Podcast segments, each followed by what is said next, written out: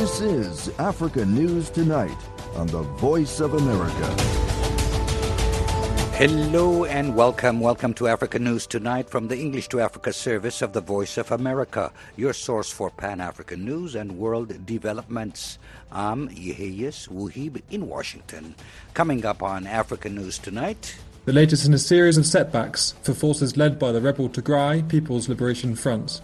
Tigrayan forces retreated from Adwa after suffering heavy losses, one of the sources said.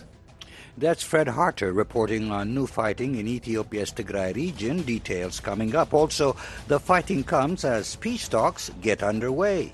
And also in Nigeria, there is a new warning of possible terrorist attacks. We'll have these stories and more on African News tonight.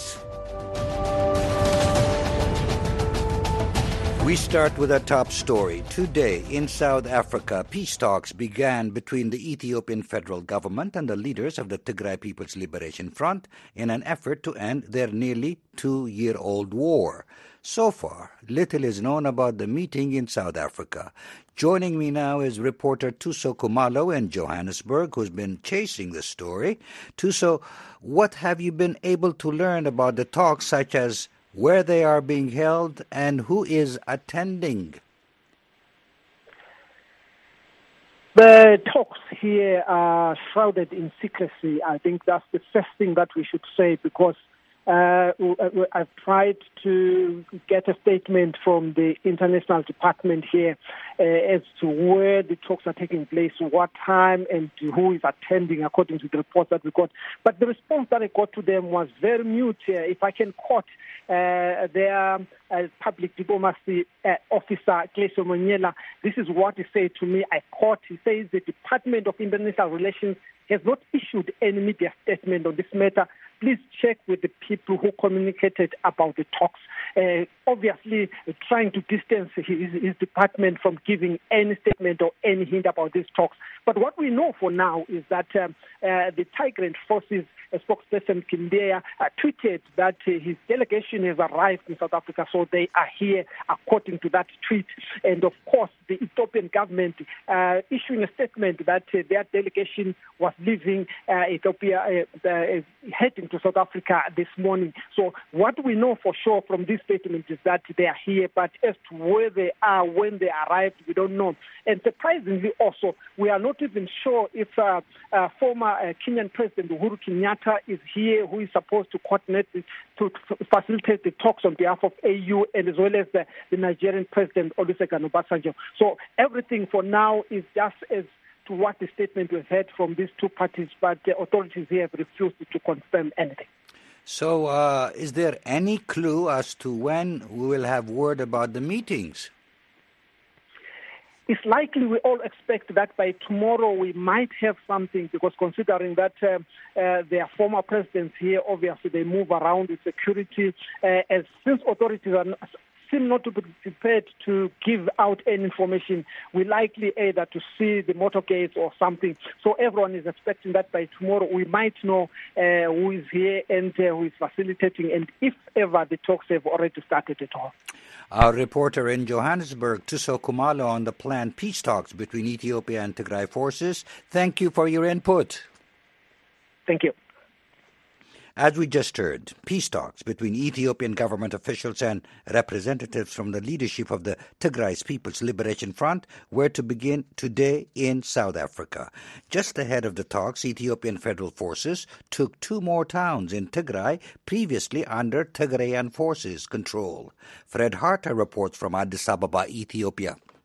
Humanitarian sources told VOA that federal Ethiopian troops and allied Eritrean forces have taken control of the towns of Aksum and Adwa, the latest in a series of setbacks for forces led by the rebel Tigray People's Liberation Front. Tigrayan forces retreated from Adwa after suffering heavy losses, one of the sources said.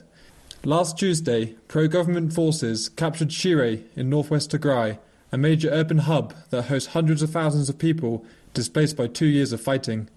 The government has vowed to take control of the Tigray region's airports and federal institutions. The news comes as negotiators for the federal government and the Tigray forces arrive in South Africa for peace talks convened by the African Union. Diplomats have urged the parties to agree to a ceasefire. with US Secretary of State Antony Blinken sounding the alarm Friday over reports of significant loss of life, destruction, indiscriminate bombardment, and human rights abuses in northern Ethiopia.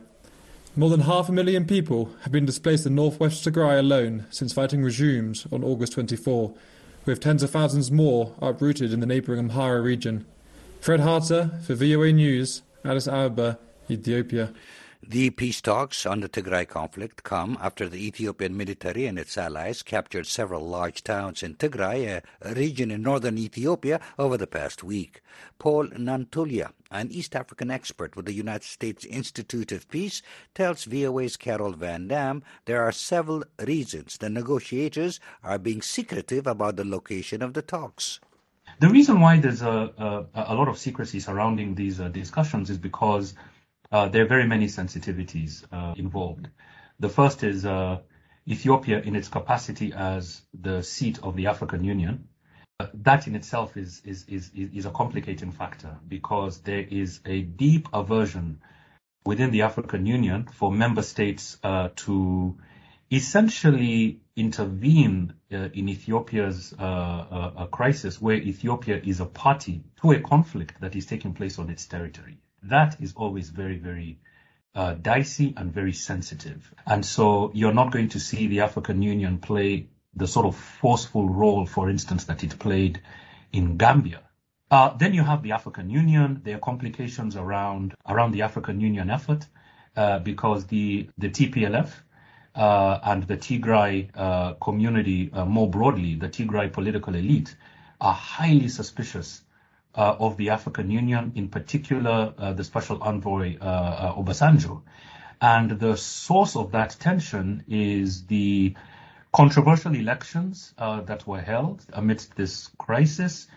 Um, and, you know, the U.S. involvement should not surprise us. And uh, U.S. diplomats being being in Pretoria, if they are in Pretoria or anywhere else in South Africa, should not surprise us because the U.S. is engaged, uh, just as the EU, uh, just as, uh, as, as, as African Union and, and, and, and other countries. So it shouldn't surprise us that the United States is really, really pushing for a solution to this crisis.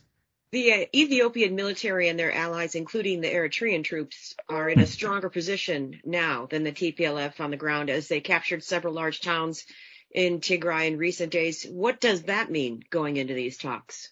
Well, uh, clearly, uh, you know, one of the things we tend to see in uh, these sorts of conflict resolution processes, you know, you tend when when the government is a protagonist, uh, you know, you tend to see ahead of uh, major talks, you tend to see efforts by government forces to secure as much territory as they can, so as to strengthen their negotiating position at the table, at the negotiating table. Hmm. What do you see are the chances of the two sides? There's other parties at the table, but what do you see the chances of these two sides reaching a negotiated settlement right now? Uh, there would have to be significant, significant external pressure by external powers, by external actors in Ethiopia, uh, because right now, uh, left on their own, neither side believes that it can secure its political objectives at the negotiating table. This is just a fact. There's Paul Nantulya, an East Africa expert with the U.S. Institute of Peace, speaking with my colleague Carol Van Dam. The United States and Britain on Sunday warned of a possible terrorist attacks in Nigeria's federal capital, Abuja.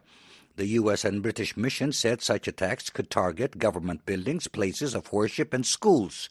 Other places mentioned are shopping malls, law enforcement facilities, and international organizations. Nigeria's top security body, the Department of State Services, or DSS, has reacted to the security alert and asked Nigerians to be calm but vigilant. David Aworawo is a professor of international relations and strategic studies at the University of Lagos. He's also the head of the Department of History and Strategic Studies at the university. He spoke to reporter Mike Mbonye about the security alert raised by the U.S. and British missions in Nigeria. He says the security alert will assist the Nigerian government respond to threats in the country. The warning is uh, is in order uh, the United States and the United Kingdom are, are not countries that are giving to releasing information not based on you know serious intelligence. So um, it's in because uh, uh, it will guide the Nigerian government's response and their actions uh, so that uh, uh, whatever some criminals and terrorists are planning, uh, the government will be able to, you know, respond effectively and ensure that uh, uh, uh, it does not happen. Uh, so uh, in Nigeria, we are happy that we are getting information like that because it's actually through intelligence that one is able to actually combat terrorism. All right, sir. The warnings also said that such attacks could take place at government buildings, places of worship, and schools. What should be done in this regard by Nigeria security uh, operatives or agencies? They need to. They need to uh, try to get some. The Nigerian government needs to try to get. I, I will imagine that the information that the UK and US governments have put out is a general one, and that in their interaction with the Nigerian government, more specific uh, information will be provided. Uh, intelligence sharing is a part, is, is an important part of uh, bilateral relations, especially in this era of uh, uh expansion of terrorist activities. Um, so uh, the information I will be giving to the Nigerian government, I would imagine that the Nigerian government will be the Nigerian government will share it across across the security agencies and forces, such that they will be they will step up um, the security in all those places in schools in place of worship in government buildings, um, and uh, they would they would ensure that uh, uh, you know, they are able to pin down where you know these uh, threats are coming from, so as to you know prevent it from from, from from taking place. We recall that when the Nigerian prison in Abuja was, uh, the prison in Abuja was uh, attacked a couple of months ago, we also, you know, uh, heard that there was intelligence that was presented, but the, the agencies didn't uh, follow through with intelligence. And the thing took place just exactly how the intelligence was presented. So we would uh, expect that this time around, they will be more serious. They will step up security in those places uh, so as to ensure that the attacks do not take place. That was David Aworawo, Professor of International Relations and Strategic Studies at the University of Lagos. He spoke with reporter Mike Mbonye on the telephone from Lagos, Nigeria. Sudan has fired a commander in southern Blue Nile province following last week's clashes that killed at least 220 people. The Associated Press reports Major General Rabi Abdullah Adam has replaced Major General Ramzi Babakar. The change in command follows two days of violence between the Berta people and the Hausa community in the town of Wad el Mahi on the border with Ethiopia. Local authorities say scores of women and children died in the clashes. Officials have declared a nighttime curfew on the town. A pro Democracy Group says the military government, which sent in enforcements to prevent further unrest, has failed to protect ethnic groups in the area.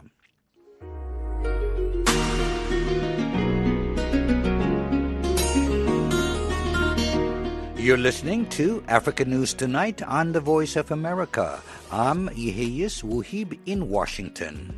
Please note, we have moved our programs from voanews.com to voaafrica.com. There you'll find all your favorite VOA radio and TV programs and a whole lot more. Find us on voaafrica.com.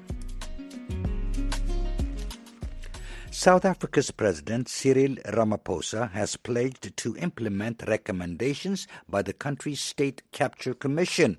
The recommendations are the result of four years of hearings into allegations that former President Jacob Zuma appointed cronies who siphoned off state owned assets worth at least 500 billion rands, almost $30 billion. Darren Taylor reports. Former President Jacob Zuma denies wrongdoing. He says the State Capture Commission's inquiry was designed to eliminate him as a political threat to President Cyril Ramaphosa. Zuma describes state capture, in other words, taking control of state enterprises to steal the assets, as a fabrication. But Ramaphosa told the nation it had almost destroyed South Africa. When our power stations fail, when our national airline closes routes and cancels flights, When the employees of a state owned enterprise are not paid, and when our security services are slow to respond to public unrest, we feel the hand and effects of state capture. Some of Zuma's allies, including former cabinet ministers, are being prosecuted for allegedly plundering public companies. Investigators and many in the public say their actions have plunged South Africa into years of long power outages. Transportation services such as rail have collapsed, roads are crumbling, water pipes are dry. Two of Zuma's alleged co conspirators, Indian businessmen Atul and Ajay Gupta, are in jail in Dubai, awaiting extradition to South Africa to face charges of alleged financial crimes. The Commission found that taxpayer money intended to maintain and upgrade essential infrastructure was stolen. In a major speech on Sunday, Ramaphosa said this was never investigated because Zuma appointed friends to lead law enforcement institutions such as Elite Police Unit, the Hawks. We have appointed new leadership at the Hawks, an institution that was targeted for weakening, which has secured 4,500 convictions for corruption and other priority crimes. The president said his administration had established a directorate to focus specifically on corruption linked to state capture. The investigating directorate has to date enrolled 26 cases, it has declared 89 investigations, and 165 accused persons have appeared in court for alleged state capture related offenses. Our law enforcement agencies have to date been granted freezing or preservation orders to the value of 12.9 billion rand. A total of 2.9 billion rand has been recovered and returned to the affected entities, and SARS has collected 4.8 billion rand in unpaid taxes arising from the work of the Commission. SARS is the South African Revenue Service, another institution allegedly captured and pillaged by Zuma and others.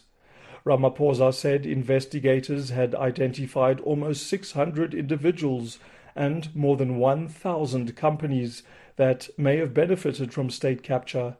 Journalists, civil society groups, and others began exposing the alleged corruption of the Zuma administration from its inception in 2009. During his speech, Ramaphosa thanked them, but he didn't mention that he and the ANC had either ignored the reports or dismissed them as lies. For VOA News, I'm Darren Taylor in Johannesburg. Ugandan officials report 11 more cases of Ebola since Friday, nine in Kampala and two outside the capital. The country's health ministry says it is tracing the contacts of those patients to treat those who have been exposed to the Sudan strain of the hemorrhagic virus. So far, authorities say that 75 cases have been confirmed since September 20, including 28 deaths. 19 cases are now reported to be active. Officials are investigating the source of the outbreak, which health workers say could have been caused by human contact with an infected animal or by eating its raw meat. Startups and small and medium sized enterprises are changing the way Africa does business through innovation and technology. From agriculture, telecommunication, health, and so many sectors, young entrepreneurs are infusing vibrancy and energy into the African economy. Big business is watching and ready to support through the 2022 Africa Digital Innovation Competition, the U.S. Chamber of Commerce and its prestigious partners are providing cash awards and mentorship support to three of Africa's top innovators chosen from 17,000 candidates from 50 countries in North, Central, East, West, and Southern Africa. The Voice of America interviewed the top 10 candidates from where the finalists will be picked. Here is one of them. My name is Imadre Abioro. I'm a medical doctor. I'm co-founder and CEO of Health Botics Limited, the creators of Lend an Arm. I'm 28 years old and I'm from Ogun State here in Nigeria.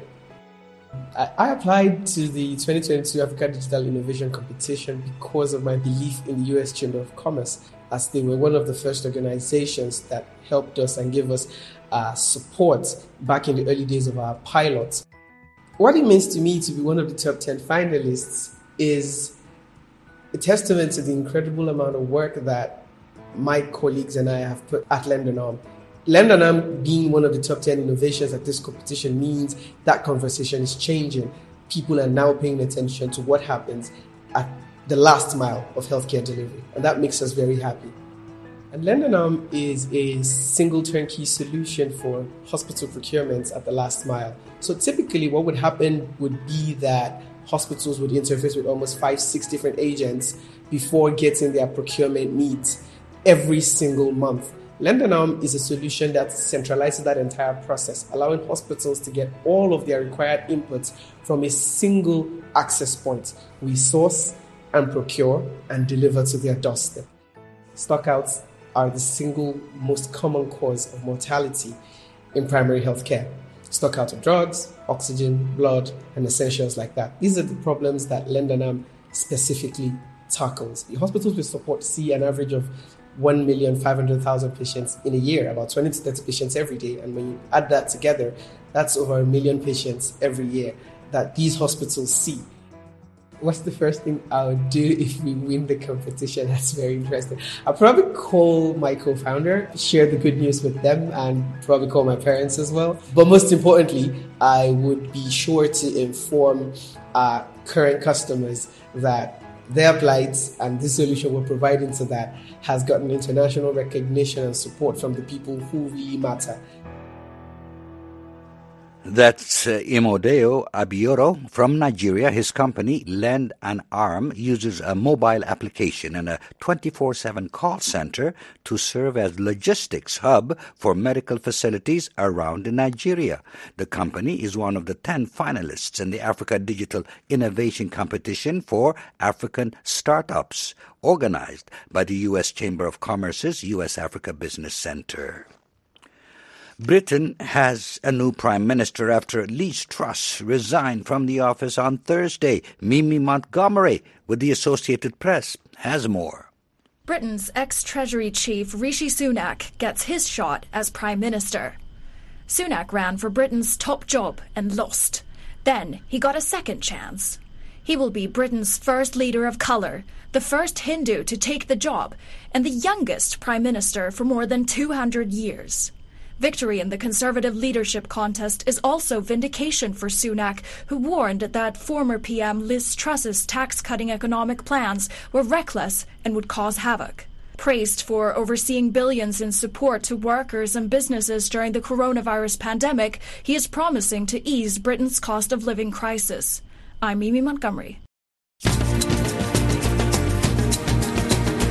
And that wraps up this edition of African News Tonight. I'm Yeheyes Wuhib in Washington. For all the latest developments on the continent 24 7, visit our website at voaafrica.com. On behalf of our producer, Mokbilia Baro, and our engineer, John Dryden, thanks for choosing the Voice of America.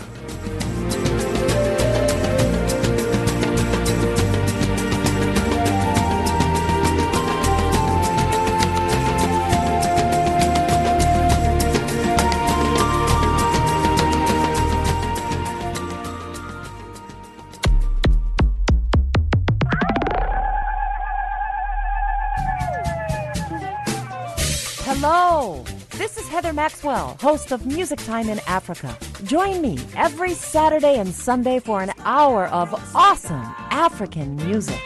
Wake up! dance this music. Like to stay on top of new music trends? Breakout artists? New releases? Maybe you just love the classic styles and artists of the past.